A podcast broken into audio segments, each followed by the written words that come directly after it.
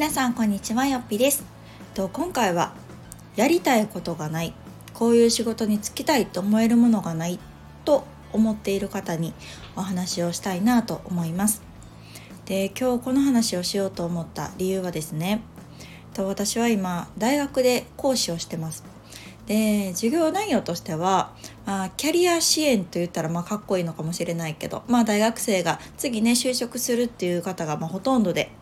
えっとまあ、どういう道へ進んでいこうかなとか、まあ、就活が迫ってくるなとかっていう、まあ、学生に対してですね、まあ、主にはこう女性の、まあ、今後のね生き方働き方というところをテーマに、まあ、キャリアサポートキャリアデザインみたいな授業をしています。でまあこういう仕事をしているとですねえー、先生私別にやりたいことないんですとかこれになりたいって思える仕事がないんですっていう相談をよくもらいます。で私は以前専門学校で教師をしていたのでその子たちはですね、まあ、る程度決まってたんですね。っていうのも私が勤めてたのは保育の専門学校だったのでまあ大半の子たちが保育士幼稚園の先生になりたいと思って、まあ、専門学校に入学してるわけですよ。でも今私が教えてるような、まあ、大学ですよね。で、まあ、特にこうすごく専門的な大学ではない。まあ普通の文系の場合はですね。まあほとんどの子たちが何が何でもこれになりたいと思って大学に来ているわけではない子が、まあ、多いんですよ。なんとなくこの分野に興味があるなとか、うん、なんかあっちの理系がちょっと苦手やったから文系に来たなみたいな子が多くてまさに私もそうでした。私ももう理系に行けるタイプではないというかなんとなくあもう自分は文系やなって早い段階から分かっててで私の場合は行きたい大学に行けなかったので、まあ、滑り止めでなんとなく受けた大学に行ったっていう、まあ、経緯があるのですごくこう生徒たちの気持ちが分かるんですね。でこれはあの学生だけに限らず大人になってもですねやっぱりこううんこの仕事がしたいからしてるって皆さん思えているでしょうか？なんか私の周りはというか私自身もまあいろんな流れでね教師という仕事にはつきましたけどもう絶対この仕事がしたくてってなったかっていうとハテナやったりとかそうじゃない人の方が、まあ、実際は多いと思うんですね。じゃあどうするのか。でこれをねあの、うん、夢がないってダメですか？やりたいことがないってダメですかって言われるんですけど私はそうじゃないと思っててむしろラッキーやと考えてるんですね。でこれは何かというと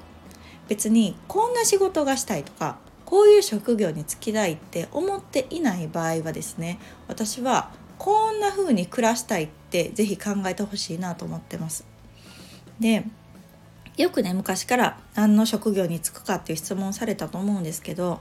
もう今ね33歳の私が、えっと、是非働き方生き方に悩んでいる方にアドバイスするのであればどういう生活をしたいかどういう暮らしがしたいかっていうのをベースに考えると人生楽しくなるよっていうのを伝えたいなと考えています。というのも、えっと、私はですね、まあ、あの一回一体こう、ん、一回退職をして、まあ、専業主婦を経てですね再就職というか、まあ、新しい次の自分のステップ働き方を考えた時にこんな仕事がしたいって強く感じるものって別になかったんですね。なんとなく漠然と誰かに何か教える仕事ができたらいいなとは思ってました。うん、でもやっぱり教師という仕事をそこからするっていうのはやっぱり非現実的だったしまあなんといっても私は家で働きたかったのでもう毎日ねあの学校に出勤して授業をするっていうのは、まあ、自分の理想の生活とは合わないなっていうのを感じていたので、えー、教師になりたい。人に何かを教えたい。と思う前にですねまずは自分はどういう暮らしがしたいのかっていうのを書き出してみました。それこそこう24時間の使い方ですよね。何時に起きて、えー、何時に仕事を始めて何時まで仕事をして何時には寝てみたいなことですよ。24時間を洗い出すわけですね。そうするとあの理想と現実のギャップっていうのが結構生まれてくるというかうん、自分の理想の生活はこうなのにあれ？私じゃあ教える仕事教師になったとしたら、まあ、前みたいにねもし専門学校の先生になったとしたらとてもじゃないけどこんな生活は送れませんと、うん、子供を8時半とかにね8時半とか9時に保育園送ってそこからまあ仕事して4時ぐらいには帰ってきてみたいな生活はまあ無理なわけですよ。でそうなったらああじゃあやっぱり正社員でフルタイムっていうのは自分の理想の暮らし方とは違うなと。でそこからいろいろ考えが変わってじゃあ講師っていうのはいいな。じゃあそういうふうに学校でね講師として勤めるかって考えた時もいやでも講師って結構替えが利けへんからそうなってくると子供が小さい間はなんかそういうね急な早退とか遅刻とか、まあ、欠勤とかでなんかいろいろこう心が病みそうやなとか思ってあじゃあやっぱり講師としても就職するのはちょっとちゃうかとか思いながらねこう自分の理想の生活っていうのをやっぱり第一優先に考えてそれに合う働き方っていうのを考えていったんですね。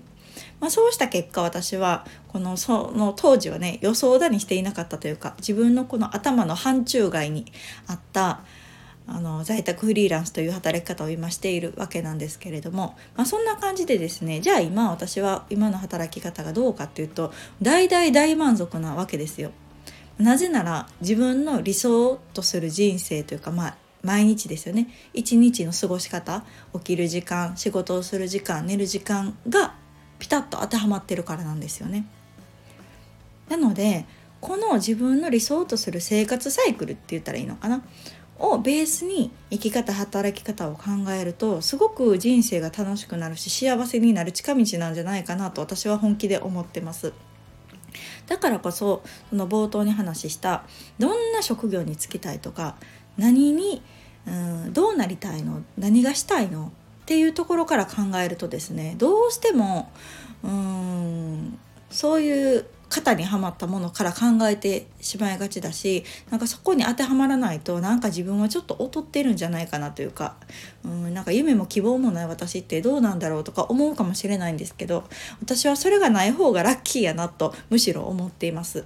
変にそこにこだわりがあると、うん、自分の暮らし理想の暮らし、まあ、毎日の生活サイクルと合わなくなってきた時にやっぱりそっちを犠牲にして自分のやりたい方を突き進んでいくことになると思うんですね別にそれが悪いことではないしあの、ね、これがやりたいこの仕事に就きたいっていうのがあればそれをあの追っかけていく方がいいと思うんですけどなかった場合ですね無理に作る必要はなしで自分の暮らしにある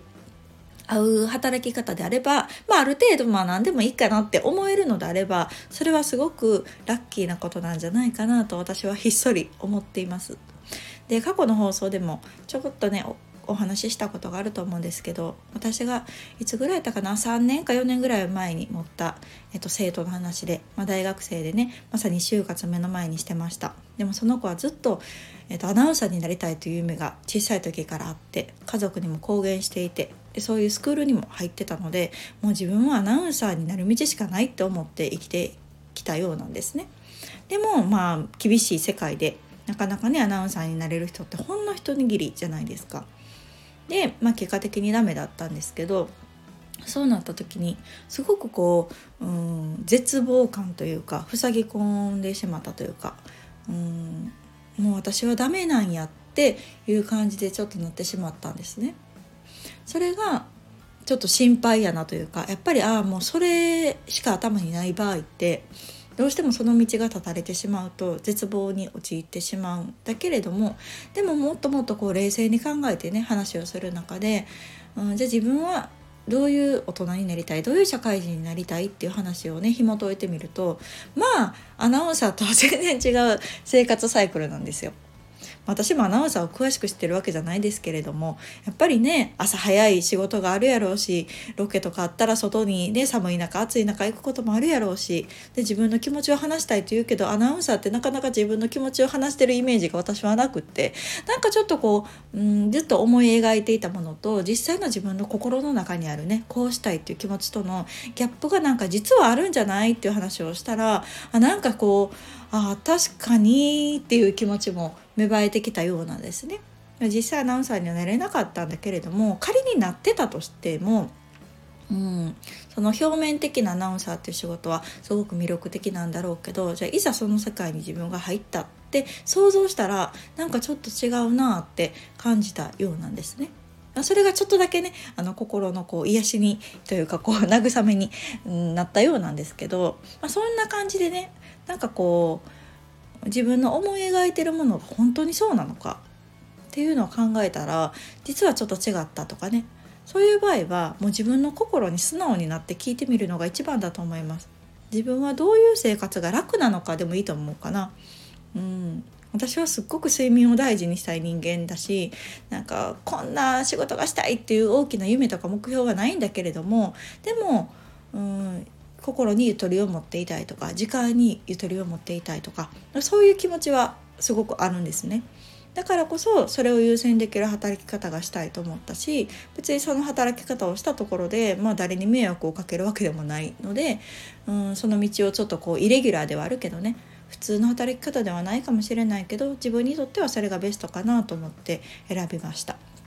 うん、なので、まあ、学生さんもそうだし今ねもう大人になって社会人になってママをしてるとか独身の方もそうです。大人になればなるほどねなんかこううん難しく考えてしまうかもしれませんがうん自分のこういうふうに暮らしたい自分が幸せであることがなんか一番じゃないかなと思うので是非なんかそこに向かってね努力をする方がこう自分自身が楽しくなるし自分のことが少し好きになれたりするんじゃないかなと思いました。なので今ちょっとね生き方働き方に悩んでる方がいらっしゃればちょっとしたこういうお話をしたらなんか、うん、気が楽になってもらえると嬉しいなと思いお話をさせていただきました。ではまた次回の放送をお楽しみに。さよなら。